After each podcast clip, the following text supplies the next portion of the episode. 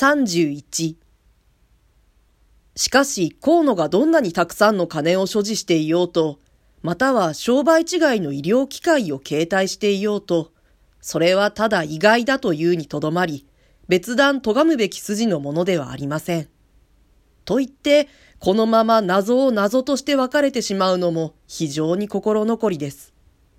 私はどんな風にしてこの困難な質問を切り出したものかと、突をいつ思案にくれました。河野は非常な努力をもって何気ない体を装い続けていました。少なくとも私にはそんな風に見えたのです。君、覗き眼鏡は忘れずに持ってきたでしょうね。彼はそんな突拍子もないことを尋ねたりしました。これは無論、彼自身の狼狽を隠すための無意味な言葉に過ぎなかったのでしょうが、取りようによっては、君だってそんな秘密を持っているんだぞ、という脅し文句のようにも考えられないことはありませんでした。私たちの無言の葛藤を乗せて、記者はいつの間にか数十里の山河を走っていました。そして、間もなく河野の下車すべき駅に到着したのです。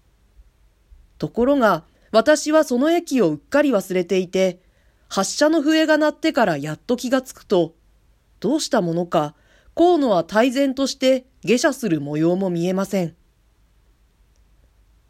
君、ここで降りるのじゃありませんか？私としてもそこで降りてしまわれては困るのですが、とっさの場合、思わずこう声をかけますと、河野はなぜかちょっと赤くなって、ああ、そうだった。何？いいです。この次まで乗り越しましょう。もうとても降りられないから。と、弁解がましく言いました。言うまでもなく、彼はわざと降り損なったのです。それを思うと、私はいくらか不気味に感じないではいられませんでした。二マイル何十チェーンの次の駅は瞬く暇にやってきました。その駅の信号表が見え始めた頃、河野はもじもじしながら妙なことを言い出したものです。君、降り入ってお願いしたいことがあるんですが、一汽車遅らせてくださるわけにいきませんか？この駅で下車して次の上りが来るまでの間3時間ほどありますね。その間、僕のお願いを聞いてくださることはできないでしょうか？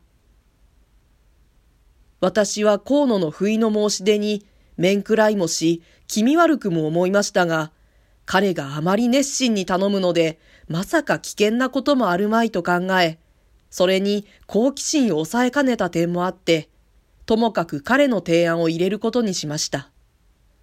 私たちは汽車を降りると、駅前のとある旗小屋に入り、少し休ませてもらいたいと言って、奥まった一室を借り受けました。隣室に客のいる様子もなく、密談にはおあつらい向きの部屋です。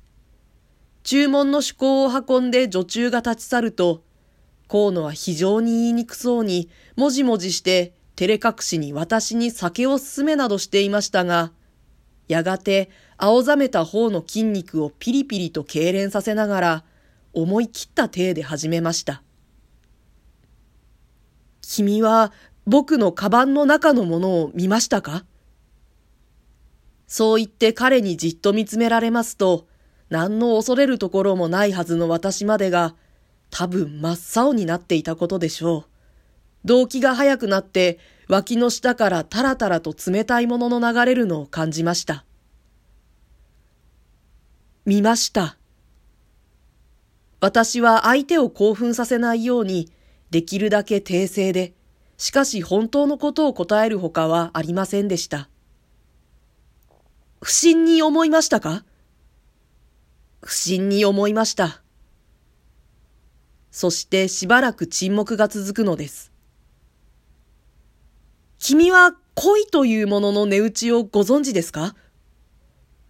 多分知っていると思います。それはまるで学校の高等試験か法廷の尋問でありました。普通の際なればすぐにも吹き出してしまうところでしょうが、その滑稽な問答を私たちはまるで果たし合いのような真剣さで続けたものです。それでは恋のためのある過失、それはひょっとしたら犯罪であるかもしれません。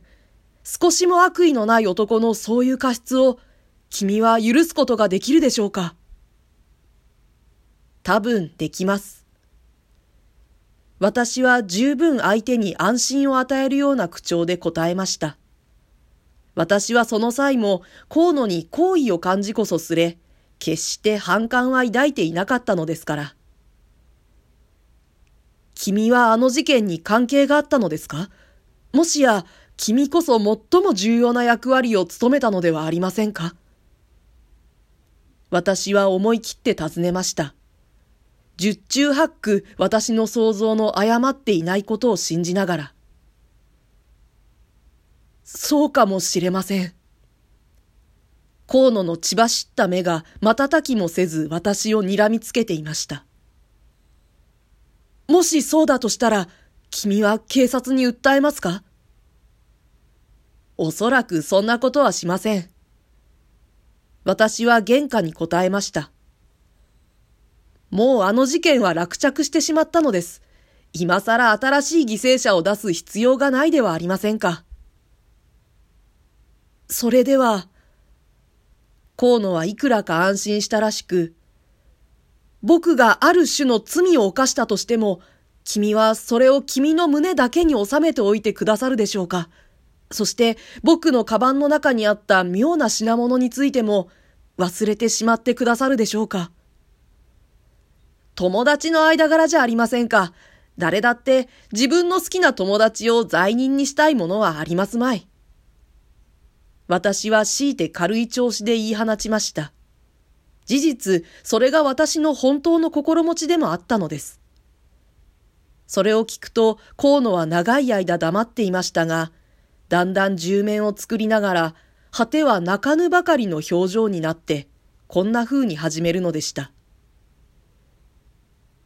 僕はとんでもないことをしてしまった。人を殺したのです。ほんの出来心からやり始めたことが意外に大きくなってしまったのです。僕はそれをどうすることもできなかったのです。それぐらいのことがわからないなんて、僕は何という愚か者だったのでしょう。恋に目がくらんだのです。実際、魔が差したのです。河野にこうした弱々しい反面があろうとは、実に意外でした。湖畔邸での河野と今の彼と、何という相違でしょう。妙なことですが、この河野の弱点を知ると、私は以前よりも一層彼に好意を感じないではいられませんでした。では、君が殺したのですね。私は茶話でもしている調子で、なるべく相手の心を痛めないように問いかけました。ええ、僕が殺したも同然です。同然というと私は思わず不審を打ちました。僕が直接手をかけて殺したわけではないのです。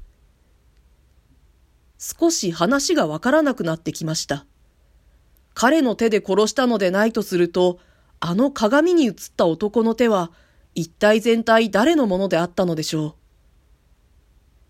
じゃあ、直接の下手人は？下手人なんてありません。あいつは自分自身の過失で死んだのですから。過失と言って、ふと私はとんでもない間違いに気づきました。ああ、君は三蔵のことを言っているのですか？無論そうです。その明瞭な返事を聞くと、私の頭はかえって混乱してきました。